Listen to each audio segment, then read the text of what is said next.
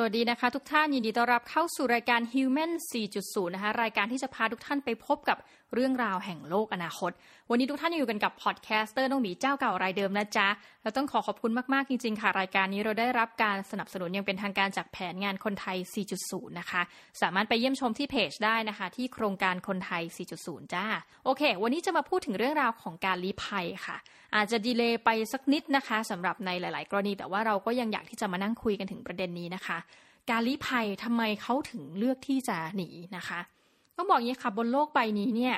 ยังมีคนที่อยากจะลี้ภัยออกจากบ้านเกิดเมืองนอนของตนเองเนี่ยไปยังประเทศอื่นเป็นจำนวนไม่น้อยเลยนะคะ สาเหตุที่เขาอยากจะลี้ภัยเนี่ยก็อาจจะมาจากเหตุผลทางการเมืองนะะเหตุผลทางชาติพันธุ์ ศาสนา เพศสภาพและก็อื่นๆนะคะ ในปัจจุบันข้อมูลจาก UNHCR นะซึ่งย่อมาจาก The United Nations High Commissioner for Refugees นะคะซึ่งต้องบอกว่า ประเด็นไหนก็ตามที่เกี่ยวกับผู้ลี้ภัยจะเป็นหน้าที่ของ UNHCR ส่วนหนึ่งนะคะในการดูแล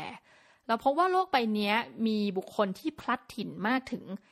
70.8 ล้านคนอ้นั่นเท่ากับประชากรบวกเพิ่มด้วยเนาะของคนไทยทั้งประเทศเลยนะคะ หรือว่าใน 70.8 ล้านคนเนี่ยคำนวณมาแล้วนะคะ จะถือว่าเป็นจำนวนประชากรทุกๆ 110 คน บนโลกใบนี้จะมีผู้พลัดถิ่น1คนนะคะ โดยจำนวนนี้แบ่งออกเป็น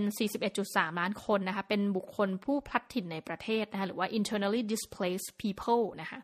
25.9 ล้านคนเป็นผู้ลี้ภัยนะ refugee นะคะและ 3.5 ล้านคน เป็นผู้แสวงหาที่ลี้ภัย asylum seeker นะคะ โอเค ทีนี้นิยามของบุคคลพลัดถิ่นในประเทศนะคะหรือว่า internally displaced people คือบุคคลที่ถูกบังคับนะคะ ให้ย้ายถิ่นฐานของตนเอง อันเนื่องมาจากความขัดแย้งหรือการถูกฟ้องร้องดำเนินคดีนะคะ โดยลักษณะการย้ายถิ่นฐานเนี่ยจะเป็นการย้ายถิ่นฐานภายในประเทศเดิมนะคะ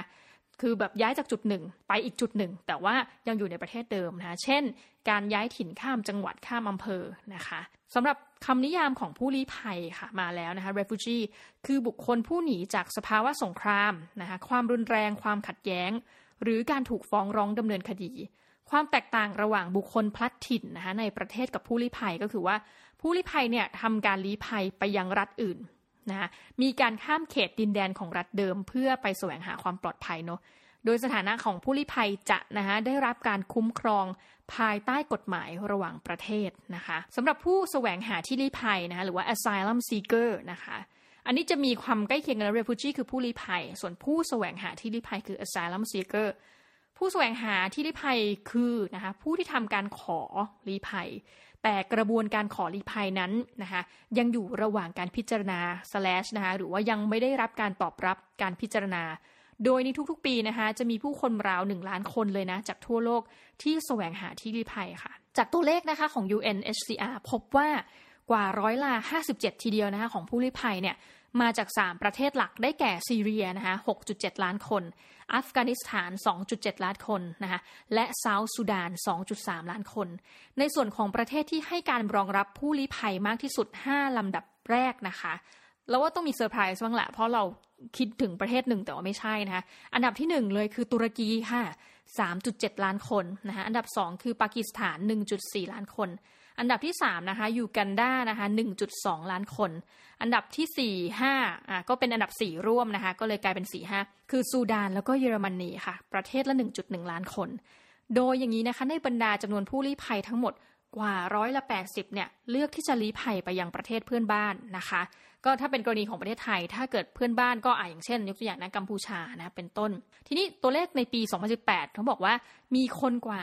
35,000 คนนะคะที่ถูกบังคับให้ต้องย้ายถิ่นฐานออกจากบ้านพักของตนเองเนี่ยนะคะในทุกๆวันนะในทุกๆวันนะคะหากเปรียบเทียบตั้งแต่ปี 1995 ถึงปี 2015 เนี่ย เราจะพบว่าจำนวนของผู้พลัดถิ่นเนี่ย เพิ่มมากขึ้นถึง 3 เท่าด้วยกันนะคะ สาเหตุที่ทำให้ผู้พลัดถิ่นมีปริมาณเพิ่มขึ้นเช่นนี้นะคะเป็นเพราะสภาวะสงครามและความขัดแย้ง